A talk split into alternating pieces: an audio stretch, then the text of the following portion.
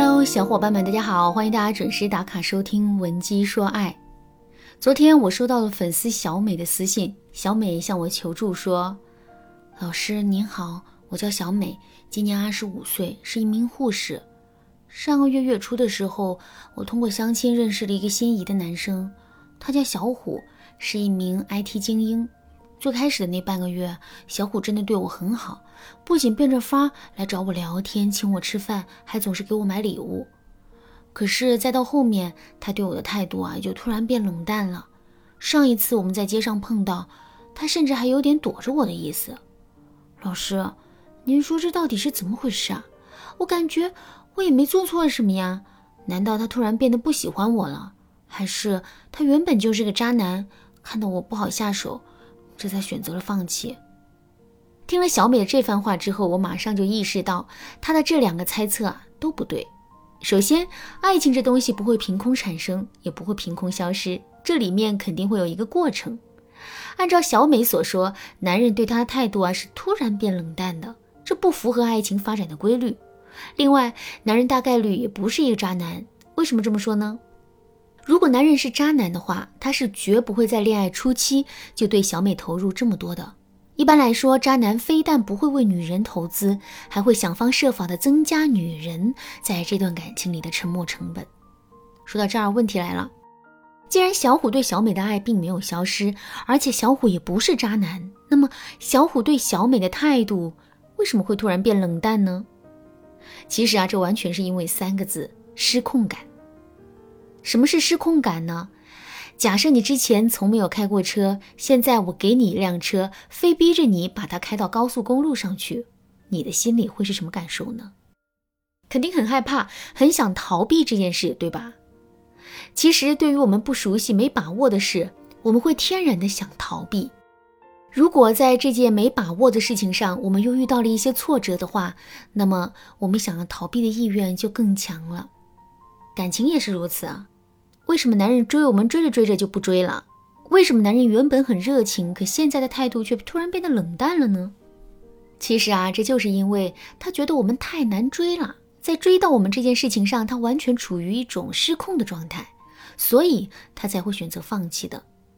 当然啦，如果在感情中处于失控状态的是我们，我们也是很容易会放弃这段感情的。如果你想提高自身对感情的掌控力的话，可以添加微信文姬零三三，文姬的全拼零三三，来获取导师的针对性指导。好了，下面我们来说一说，为什么我们会让男人产生一种我们很难追的感觉。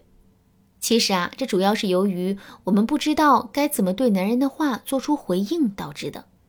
举个最简单的例子来说，男人在微信上发消息约你出去吃饭，你会怎么回复他呢？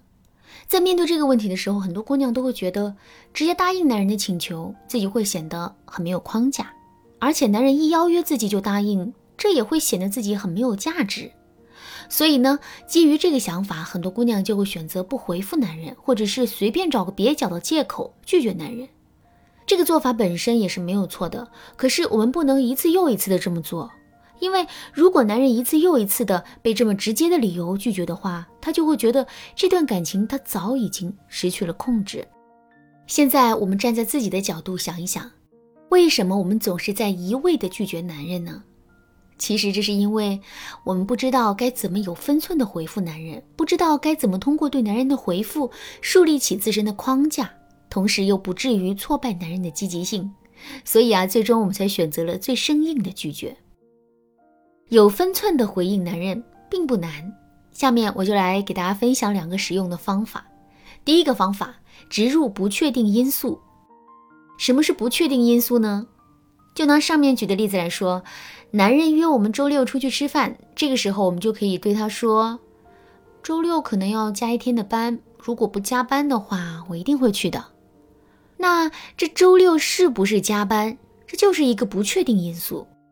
有了这个不确定因素，我们就不会把话说死，而且男人对这次约会也会充满着更多的期待。更重要的是，能不能赴约，这主动权完全掌握在了我们的手里。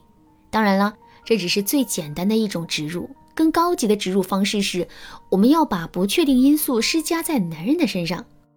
比如，男人约我们吃饭的时候，我们就可以告诉他：“好呀，我可以答应你，不过你得说出五个我不得不去的理由。”或者是：“哎呀，我那天跟闺蜜约好了。”不过，如果你能想到一个很好的理由，既能帮我把闺蜜的约会取消，同时又不至于让闺蜜生气的话，我就去赴你的约。这么一说，我们不仅在答应男人这件事情上得到了一次缓冲，与此同时呢，我们还能让男人落入到我们的框架之中了。与此同时呢，我们还让男人落入到我们的框架之中了，这真是一举两得。那第二个方法呢，是反客为主法。现在我们来想象这样一个场景：你和男人一起逛超市的时候，对方突然对你说：“我有点口渴，你去那边拿一瓶水过来。”这个时候你会怎么做呢？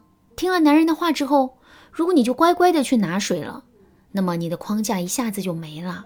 之后男人还可能会把指使你当成习惯，那你要生硬的拒绝他吗？这其实也是不对的。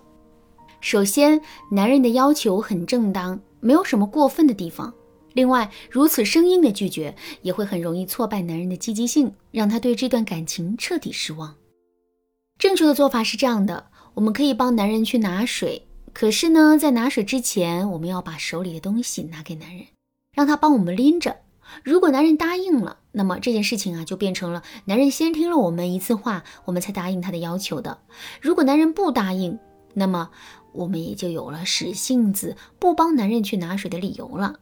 这种在答应男人的要求之前，先给男人提一个同等要求的做法，我们就称之为反客为主法。反客为主法的作用就在于，我们不用生硬的去拒绝男人，就能合理的对他做出回应。与此同时呢，我们还能一直保持住自身的框架。除了反客为主法之外，模糊承诺法、舍小求大法等。也能帮助我们达成这个目的。如果你想进一步学习这些方法，可以添加微信文姬零三三，文姬的全拼零三三，来获取导师的针对性指导。好啦，今天的内容就到这里了。文姬说爱，迷茫情场，你得力的军师。